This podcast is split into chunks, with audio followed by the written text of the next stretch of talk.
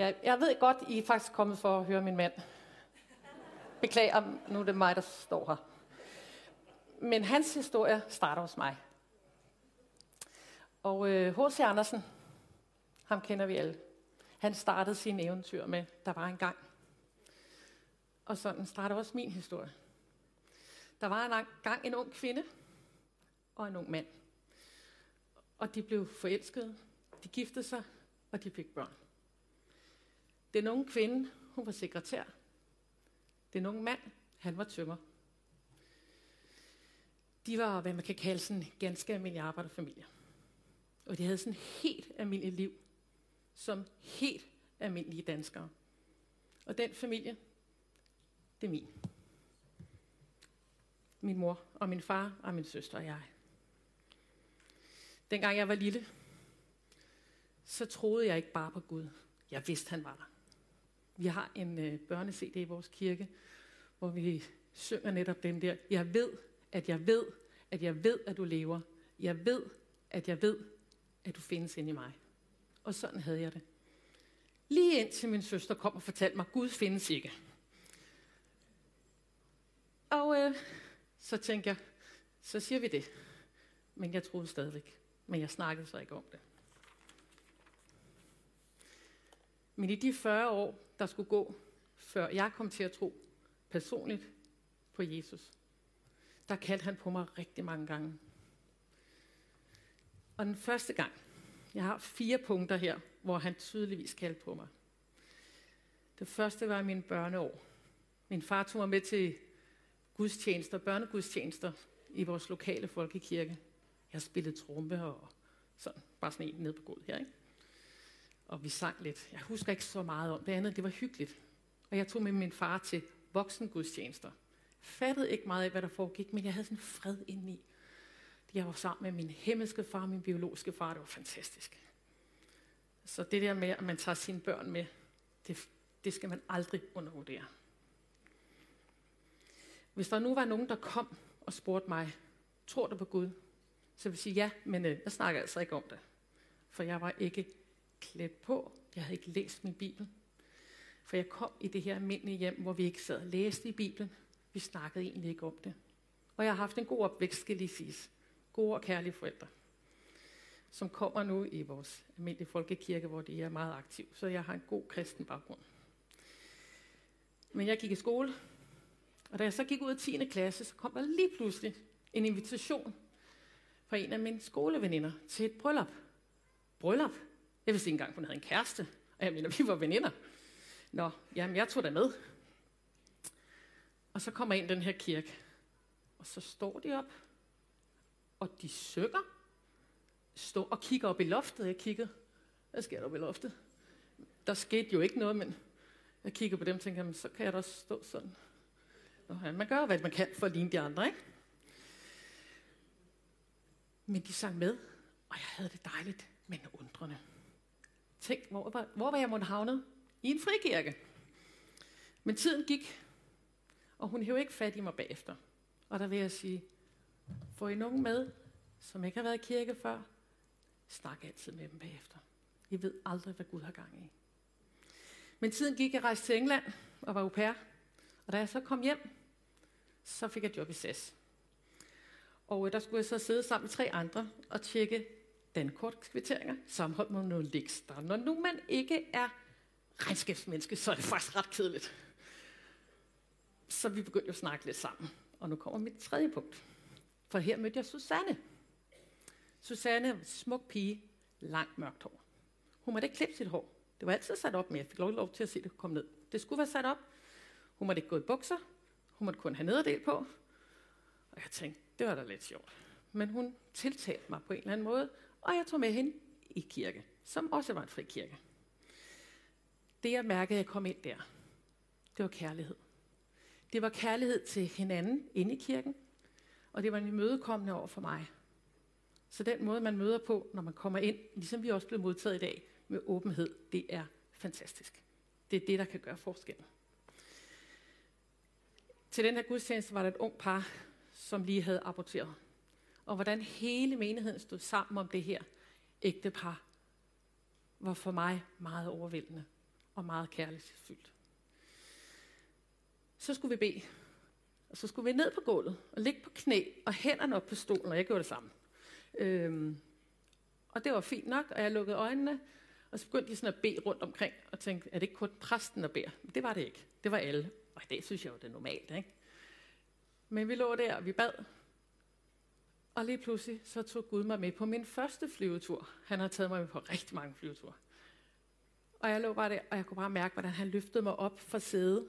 Og jeg sådan kom op på stolryghøjde.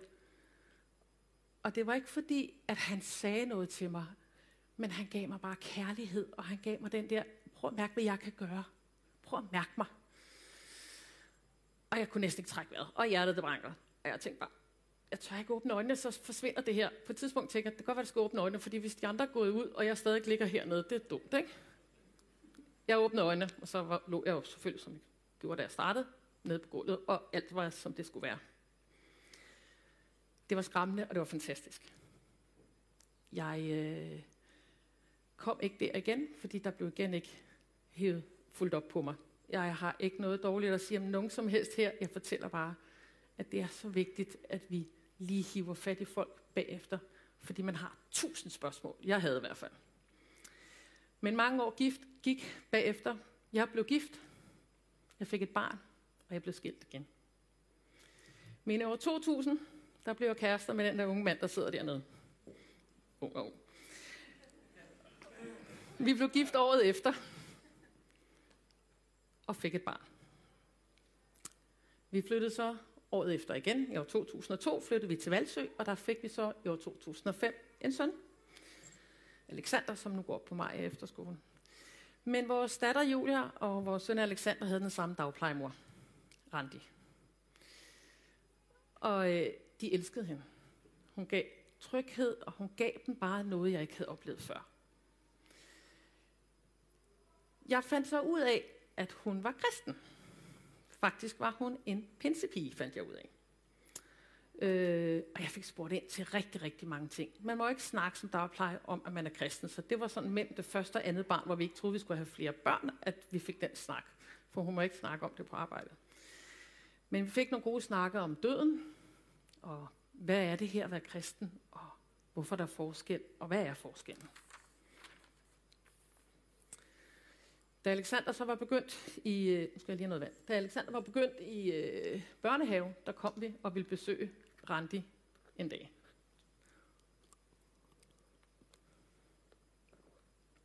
Og øh, vi har taget kage med. Hvad du kan godt lide kage. Og øh, vi sad der og snakkede, Randi og jeg. Alexander legede på gulvet. Og hvad du han kede sig. To kvinder, der sidder. Det er ikke hans hofret. Så han tog et blad på op, åbnede og begyndte at læse. Øh, det blad hed What Women Want, og et kvindemagasin. Så meget ked han så. Og midt i vores samtale, så bryder han ind. Hey, kvindekonference, det er da lige noget for dig. Yes, tænker jeg så. Børnefri, mandefri. Yes, en weekend, hvor det bare bliver forkælet om. Jeg anede overhovedet ikke, hvad jeg havde sagt ja til. Nå, jeg kom til den her kvindekonference. I heldigvis skrev Randi så fat i mig sagde, du skal med, jeg skal nok betale, du kommer bare. Ja, ja, tænker jeg så. Ja, vi skal have chokolade løb, døbet i, i et eller andet, eller jordbær, eller mums, mums og passage. Jeg tænkte bare, yes, det er lige mig. Tak skal du have. Jeg kommer ind i kirken og ser Rebecca. Rebecca Højer er vores præst. En af dem nu. Hun var lovsangsleder på det tidspunkt. Og hun stod bare og tilbad Gud på en måde, hvor jeg tænkte, det der, det vil jeg have. En kærlighed så stærk, og en hengivenhed så stor. Det skal være mit. Det vil jeg også se. Hvordan får jeg det? Og jeg sad ned og lyttede. Og jeg blev vildt skræmt. Og jeg blev vildt tiltrukket.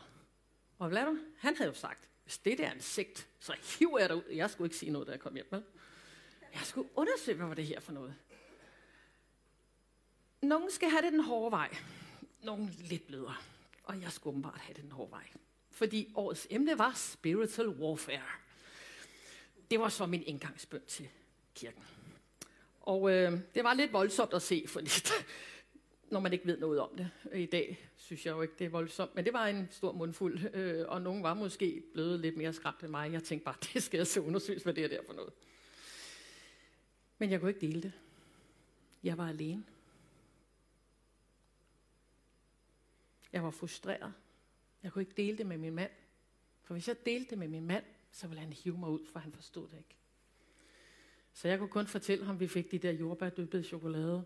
Jeg kunne kun fortælle ham, at det der lækre muffins eller massage, jeg kunne ikke sige noget til ham om, hvad der foregik. Jamen, hvordan var Gud sagt? Ej, det var bare så godt. Og det var, hvad jeg kunne sige. Jeg endte med at tage mine børn med i kirke. Og hvad du så det? Han planlagde alt udenom. Altså alt. Om jeg skal på arbejde. Om så skal jeg hen til den. Om så skal det. Alt blive planlagt udenom kirke. Connect-grupper. Om jeg skal på arbejde. Alt. Så jeg havde stået lidt alene i to år. Men så kom sommeren. 2011. Jeg ved ikke, om der er nogen, der kan huske sommeren 2011. Det kan vi. I campingvogn. I regnvejr. Uden fjernsyn. Og han havde ikke taget bøger med. Det havde jeg. Jeg havde taget en krimi. Så havde jeg taget Bibelen. Så havde jeg taget Jabes bøn og det målrette liv. Og jeg tog jo så krimien. Så hvad var der så tilbage til den unge mand dernede, ikke? Det kommer han ind på lige om et øjeblik. Men Gud han kaldte på mig flere gange og gav mig anledninger i mit, de første 40 år af mit liv. Jeg lyttede ikke helt, men han gav aldrig op. Ved I godt, at Gud han giver aldrig op. Altså, vi har det fra første Mosebog. Han leder efter Adam og Eva. Han ved godt, at de har syndet. Han ved det godt. Men han kalder på dem. Han giver dem en chance. Han kalder, og han kalder. Den fortabte søn, han kalder. Han venter. Og så kommer han der. Og så har han bare noget. For han hørte mine bønder. Og han så mine tårer. Han så også mine sønder og mine ulyksaligheder, hvis man kalder det. Med hans nåde. Det var bare så meget større. Og jeg, jeg har fået en ny mand. Det er den samme. Men det er en ny, lad du, vores ægteskab. Bare ikke sjovt før. Det er det nu. Værsgo, Halens.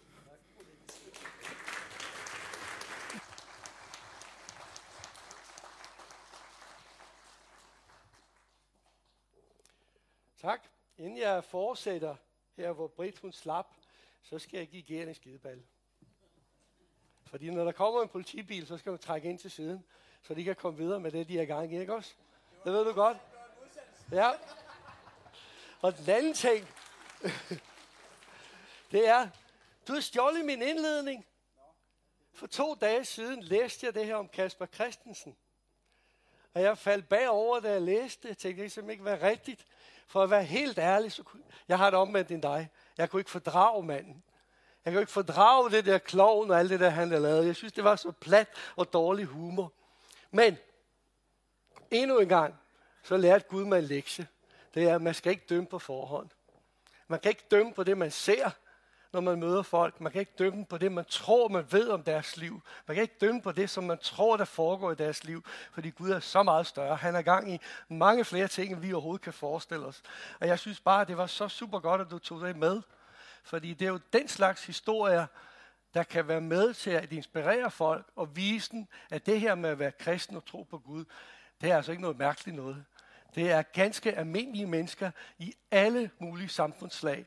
Øh, politimænd, øh, komikere, tømrere, øh, malere, brandmænd, ambulanceredder. I alle samfundslag findes det. Det er ganske almindelige mennesker, der endelig på en eller anden måde i deres liv er kommet til derhen af, at de opdager, at der findes altså mere imellem himmel og jord end luft. Øh, og det, det tog mig også rigtig lang tid. Så nu springer jeg derover med Kasper Christensen, Gert. Så du har sparet lidt tid for mig her. Øh, den første lovsang også, der blev sunget, den synes jeg også ramte rigtig godt i det, som øh, jeg gerne vil snakke om det her. Det her med Guds nærvær. Altså, vi hører alle sammen, at øh, jeg har i hvert fald læst, at over 70 procent af danskerne, de siger jo, de er kristne. Så kan man undre sig over, at man hver eneste søndag kan gå i gudstjeneste rundt omkring. Der er næsten ikke mennesker i kirkerne. Hvordan kan det være? Det er simpelthen fordi, de mangler at komme den her Guds nærhed ind i deres liv. Det tager noget tid at få det. Det er ikke noget, der bare sker. Mig tog det 50 år at komme så langt, så jeg skal ikke dømme nogen. der er kun, nu ved jeg ikke, hvor Kasper er. Han i 40'erne eller sådan noget, tror jeg nok. To, Nå, 52, okay. Jamen, så har han nogenlunde på samme rejse som mig, sådan aldersmæssigt. Men inden alt det her, som Britt kom ind på, skete, der var jeg jo nok som de fleste andre danskere.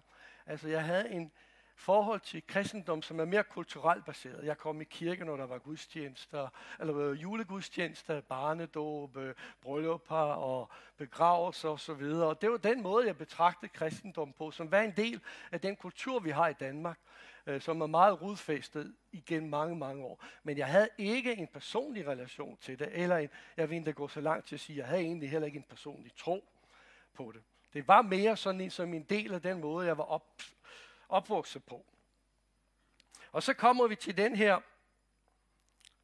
famøse 2011 med, øh, med campingferie og så videre. Britt er fuldstændig ret i, altså da hun startede med at komme, jeg gjorde alt for at undgå at være en del af det. Jeg ved faktisk ikke hvorfor. Jeg kan egentlig ikke sige, hvorfor jeg tænkte sådan, eller hvorfor jeg følte sådan. Jeg havde ikke noget klar i hovedet at sige, det ville jeg bare ikke. Jeg havde bare en modvilje imod det, og jeg havde bare ikke lyst til det. I dag ved jeg godt, hvad det er. Men jeg er ikke i tvivl om, at jeg ville ikke. Ja, det var ligesom om, at nej, det skal ikke være en del af, det skal i hvert fald ikke være en sigt eller noget som helst, fordi så kommer jeg og tager de alle hendes penge. Ikke? Altså, den slags tanker tænkte jeg, det tror jeg også, der er mange andre, der gør. Men vi kom til den her famøse 2011 med regnvejr, som Britt snakker om. Hun havde alle de her fine bøger, men jeg gider ikke at læse krimier. Jeg synes, de er kedelige. Altså, som politimand er man nok lidt øh, arbejdsskadet der. Man vil jo gerne se det, man læser eller ser, at det skal være nogenlunde realistisk. Derfor ser jeg heller ikke alle de der øh, politifilm, øh, der er på fjernsyn eller tv-serier, fordi jeg synes, det er så langt væk fra virkeligheden, så det, jeg bliver bare irriteret over, der skælder ud, og så siger hun til mig, at jeg skal lade være med at ødelægge en film eller hendes fjernsynstid, så det der, det passer ikke, de gør ikke sådan, og så videre. Ikke? Nå, men hun, øh, vi kom til den her sommerferie, og hun havde taget den her bog med, der hed Det målrettede liv. Og det var en bog, de havde gennemgået i deres øh, hjemmegruppe, cellegruppe. Og så tænkte jeg, nu når jeg sad her i campingvognen i regnvejr, jeg kunne prøve at kigge i den her bog, og øh, se, hvad er det for noget, hun egentlig bruger sin tid på. Så jeg tog bogen op, og tænkte, at jeg begynder at læse i den. Og en af de første sider, der står, denne bog er tilegnet dig. Okay. Inden du blev født, planlagde Gud det øjeblik i dit liv. Det er ikke en tilfældighed, at du holder denne bog i hånden. Gud længes efter, at du skal opdage det liv, han har skabt dig til at leve her på jorden og for evigt i evigheden. Og hvis du vil sætte den første slide op. Og den fortsætter faktisk sådan her. Det er i Kristus, vi finder ud af, hvem vi er, hvad vi lever for, Længe inden vi først hørte om Kristus, hvilede hans øjne på os, og han havde planlagt et herligt liv for os, som en del af sin overordnede plan, han udvirker i alt og alle. Mig, som aldrig havde læst i Bibelen, læste det her nu, og jeg må indrømme, at der var ligesom et eller andet, der sagde bang på det tidspunkt. Der var ligesom om, at de her ord, de sivede ind i min forstand, og gik videre ned i hjertet. Jeg oplevede, at det, der blev sagt her, det var faktisk rigtigt. Jeg tror på, at Gud havde planlagt det øjeblik, at jeg skulle læse den her bog. Og det skulle ligesom være indgangen til mig. Og det blev det. Den her bog har betydet rigtig, rigtig meget for mig. Den er skrevet af Rick Warren og hedder Det målrettede liv. Og den kan jeg anbefale til alle, som måske har tænkt lidt over, hvorfor er vi egentlig her? Hvor kommer vi fra? Hvad er meningen med vores liv? Og hvad skal der ske fremad? Og hvad, hvad er det, der foregår i det hele taget?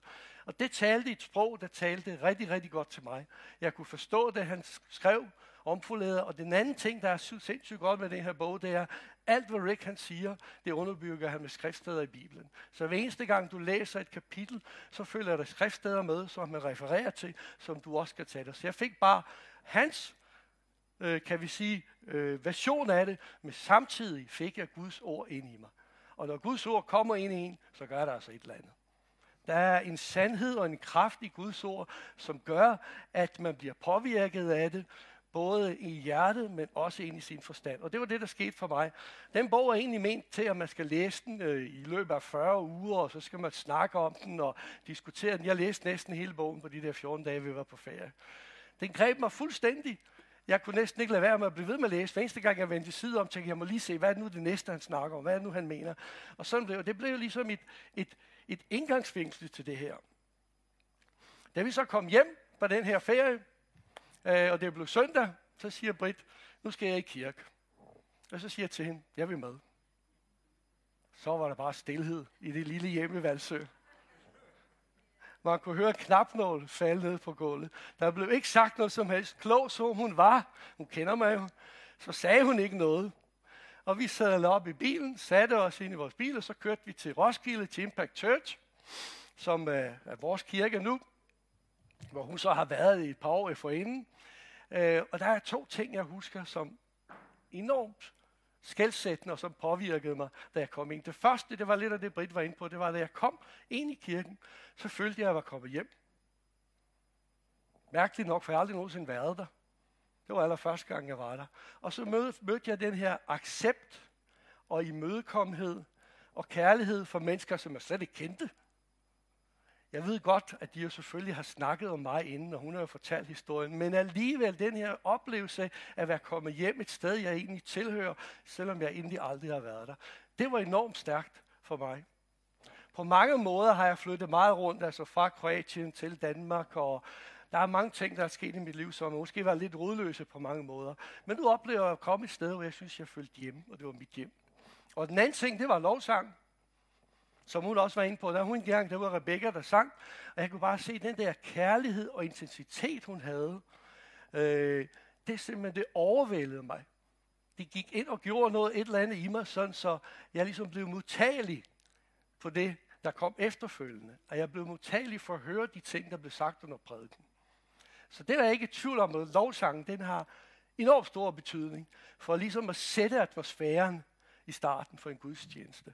Så man ligesom fokuserer på, hvad er det, der kommer til at blive sagt af præsterne bagefter. Hvad er det, de gerne vil formidle. Det tror jeg betyder for mennesker, som slet ikke har noget forhold til kristendom. Jeg har det på samme måde, hvis jeg kommer i en folkekirke, og de synger salmer i dag. Det havde jeg ikke før. Men nu forstår jeg lige pludselig, hvad det er, der står i salmerne. Og jeg kan se de ting, der er skrevet i de gamle salmer. Det er jo fantastisk måde, de har formuleret sig på. Og talt om sandheden i livet, og talt om Gud på mange måder. Gider du ikke lige mig mit vand? Den glemte jeg lige at få med. Så det, det viser, at man kan udvikle sig på det punkt. Tak.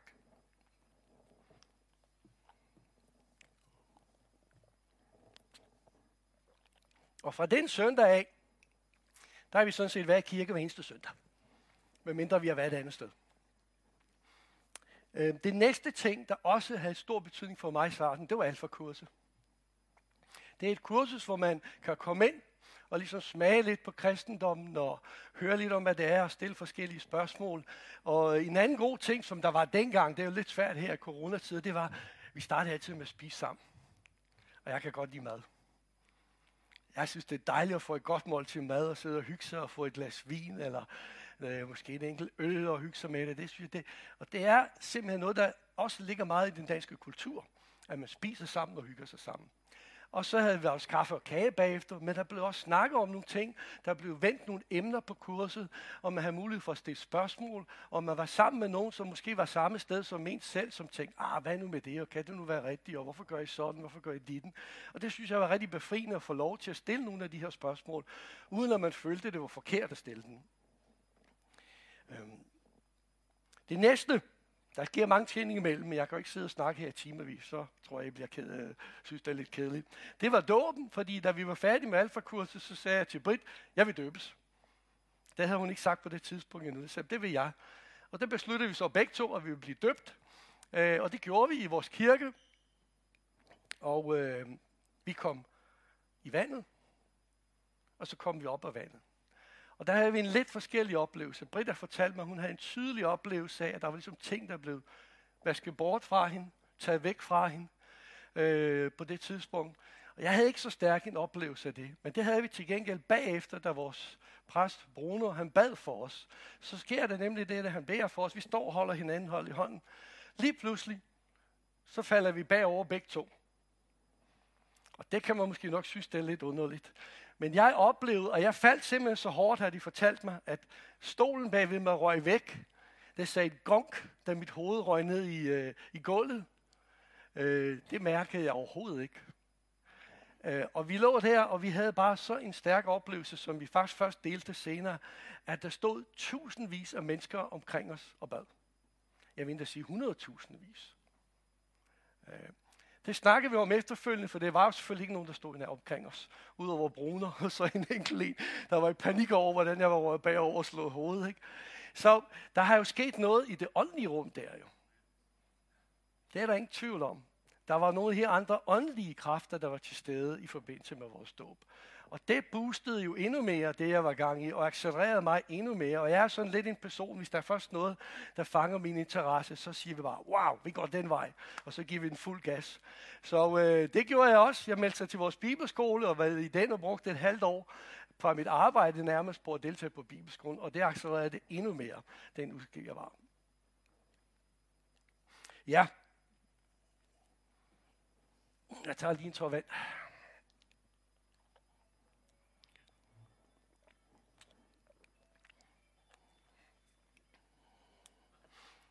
Ja. Er det tid for, at jeg skal stoppe, eller hvad? Okay. Nej, det næste, jeg også gerne vil dele jer, det er noget mere, det har faktisk været rigtig svært for mig at snakke om. Fordi når man bor i et land, som vi gør her, hvor alting skal bevises og vejes og måles, så er det jo faktisk rigtig svært at snakke om de åndelige oplevelser, man har. Og der gik rigtig lang tid, inden jeg fortalte det til nogen. Jeg fortalte faktisk til Britt, øh, samme aften bagefter, men der gik rigtig, rigtig lang tid, inden jeg ville dele det med andre. Og jeg har i hvert fald også haft rigtig svært i starten med at dele det offentligt. Men nu har jeg forstået, at det er vigtigt at gøre det. Fordi det er vigtigt, at de åndelige oplevelser, vi har, bliver delt med folk, sådan så man ikke har den her underlige forståelse, oplevelse, at der foregår noget åndeligt. Fordi det åndelige rum er faktisk lige så virkeligt, som det I ser foran jer nu. Det er bare svært for os som mennesker, når vi er her, at forholde os til det.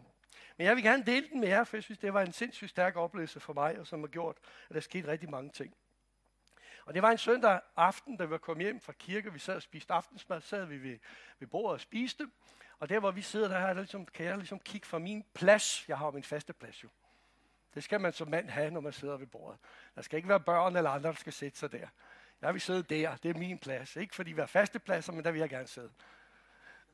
Så sidder jeg der og spiser, og så kigger jeg ud i gangen, og så lige pludselig, så bliver gangen ligesom oplyst. Der kommer et kraftigere og kraftigere lys i gangen. Og så kigge sådan lidt til højre og venstre og tænke, hvad, hvorfor er der ikke nogen af dem, der reagerer eller siger noget som helst? Det sad bare spist videre og snakkede, som om der ikke skete noget. Og jeg kiggede derud igen, og lyset det blev bare stærkere og stærkere og stærkere. Og jeg havde sådan en oplevelse af, at jeg blev draget ind i det her lys. Selvom jeg samtidig sad på min stol ved aftensmaden og spiste aftensmad. Det er sådan en lidt mærkelig oplevelse. Men det var, hvad jeg oplevede. Og det blev kraftigere og kraftigere, og så pludselig, så ind i, ind i det her lys, så ser jeg en skikkelse, der står. Jeg ser, at der står en mand. Og i starten er det sådan lidt sløret. Øh, jeg kan ikke rigtig sådan, jeg har bare fornemmelse, at der står i. Han er fuldstændig hvidt tøj, altså hvidt som i hvidt. Det kan simpelthen ikke være mit, det kan ikke være mere rent, du kan ikke få det mere hvidt og rent. Det er den bedste måde, jeg kan beskrive det på. Han står der i gangen, og jeg bliver sådan trukket hen imod det og kigger på ham, og så kigger han på mig. Og jeg ser hans ansigt, og han ser mig direkte i øjnene. Og min første tanke, det var, det er Jesus. Min tanke nummer to, det var, det er bare noget, du bilder dig ind. Det er noget, du tror, det er noget, du forestiller dig, det er ønsketænkning. Så det kræver mod og tro på det, man ser. Og han sagde ikke noget, han blev bare ved med at kigge på mig, og pludselig så rækker han sådan en hånd imod, imod mig, og står og kigger på mig med de mest øh, kærlige øjne, man nogensinde kan forestille sig. Og så går der lige et stykke tid, så vender han sig om, og så går han ligesom stille og roligt bort. Alt det her, det forsvinder stille og roligt. Og jeg kigger over på dem og tænker, hvad sker der med dem? Har det, ikke, øh, altså det her, det var nærmest projektører inde i hele stuehuset. Men de har altså bare ikke oplevet noget som helst.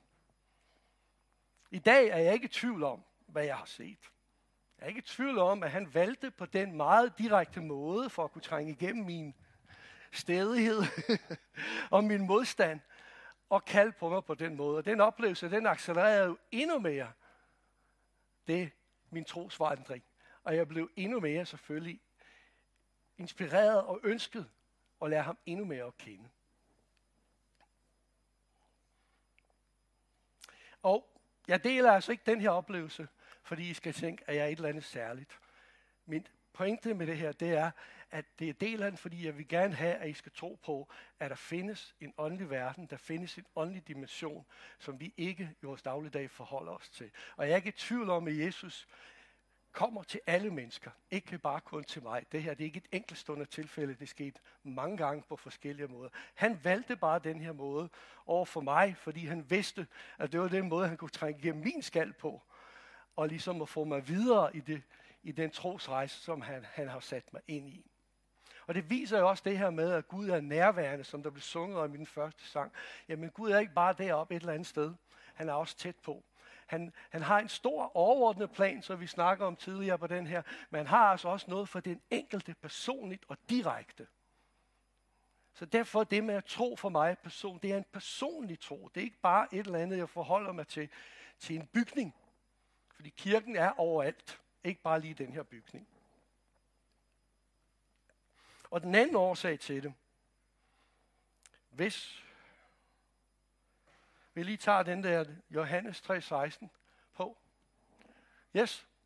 Den her, den har også betydet rigtig meget for mig, fordi at, og der er jo mange, I kender den godt, de fleste af her, men det er jo simpelthen grund og substansen i meget af det her Bibelen, at Gud elsker nemlig verden så højt, at han gav sin eneste søn for, at enhver, der tror på ham, ikke skal gå fortabt, men få evigt liv. Og han sendte ikke sin søn for, at verden skulle, for at dømme verden, måtte vi verden gennem ham kunne opleve frelse.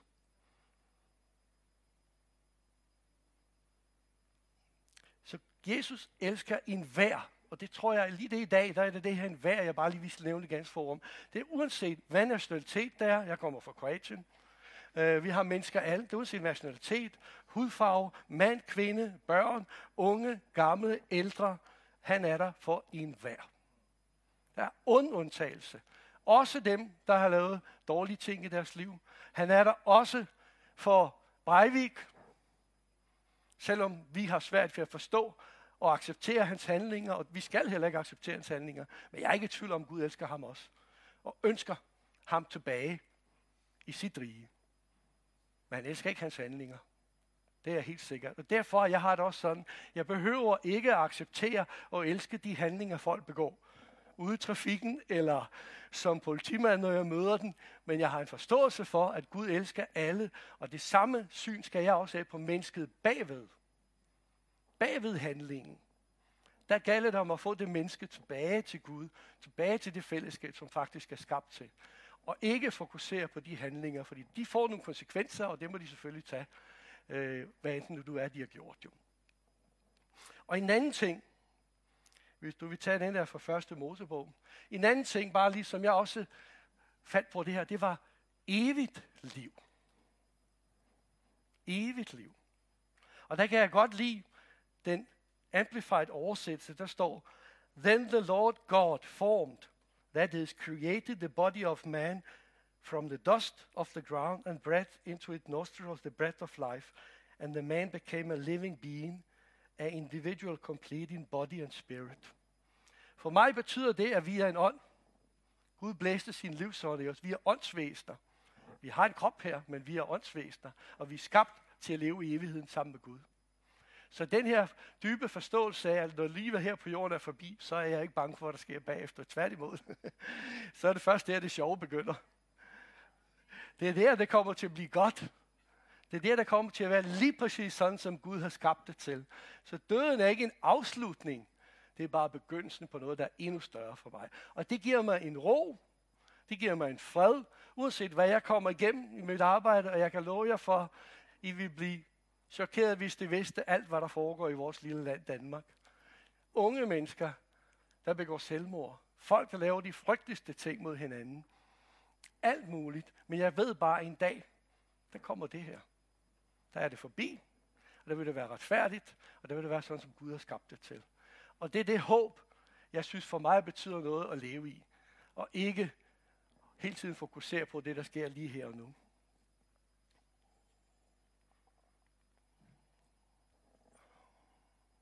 Så derfor, hvis du vil springe til den sidste der fra Efeserne igen, den aller sidste slide, jeg har, jeg kan se, jeg skal lige runde af, så jeg ikke bliver ved med at snakke. Øh, der er vi tilbage til det her udgangspunkt igen for mig. Det er, det er Jesus, det drejer sig om. Det er ham, vi kan finde ud af, hvem vi er, hvor vi kommer fra og hvad vi lever for. Og det interessante er jo, at inden vi overhovedet faktisk, inden jeg overhovedet har hørt om ham, inden jeg kom til det her øh, vendepunkt i mit liv, der kendte han mig, og han havde planlagt de her ting. Han har også planlagt, at det sker i dag. Han vidste, at jeg skulle komme i dag. Han vidste, at jeg skulle snakke om det her i dag. Og jeg håber jo så, at der er nogle mennesker her, som bliver inspireret af den historie, vi har delt, og tænker, hvad er det her for noget? Den her personlige relation, det kunne jeg rigtig godt tænke mig. Det tog mig 50 år. Det behøver det ikke at gøre. Det kan gøres meget hurtigere, hvis man vil. Så øh, jeg oplevede bare, da jeg forberedte mig til det her, at jeg bliver nødt til at give en mulighed for nogen Jeg kender jeg jo ikke jo.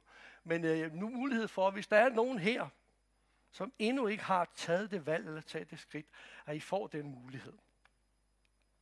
Og når man skal tænke over sådan noget og træffe så stor en beslutning, så tror jeg, det er vigtigt, at der er sådan en lille smule privatliv. Så alle jer, som er frelste, som kender Jesus på det gode måde, det er nu, I skal gå i bøn. Så jeg vil bare bede jer alle sammen om at lukke øjnene et kort øjeblik. Og I beder bare til vores himmelske far. Og så vil jeg bare gerne opfordre dig, som er her, som tænker, hvad er det for noget, ham Vlado, han snakker om? er der et eller andet i det, som måske kunne bruges i mit liv? Og sige, det kunne jeg egentlig godt tænke mig at lære. Jeg kunne godt tænke mig at finde ud af, er det virkelig rigtigt, at man kan få en personlig relation til Gud? Kan man få en personlig relation? Jeg vil sige, ja, det er det. Men det kræver, at du tager det valg og siger, det vil jeg gøre. Så hvis du er her og tænker, det kunne jeg godt tænke mig at høre noget mere om, det vil jeg gerne lære lidt mere, så vil jeg bare bede dig om at række din hånd op. Fordi en ting er at tænke, men det kræver også en handling at tage et skridt. Og skridtet i dag, det er bare lige at række din hånd op og lige markere, ikke over for mig, men over for Jesus, at du, du gerne vil modtage ham i dit liv. Du vil gerne lære ham at kende. Du vil gerne finde ud af, om det, jeg siger, er det nu virkelig rigtigt?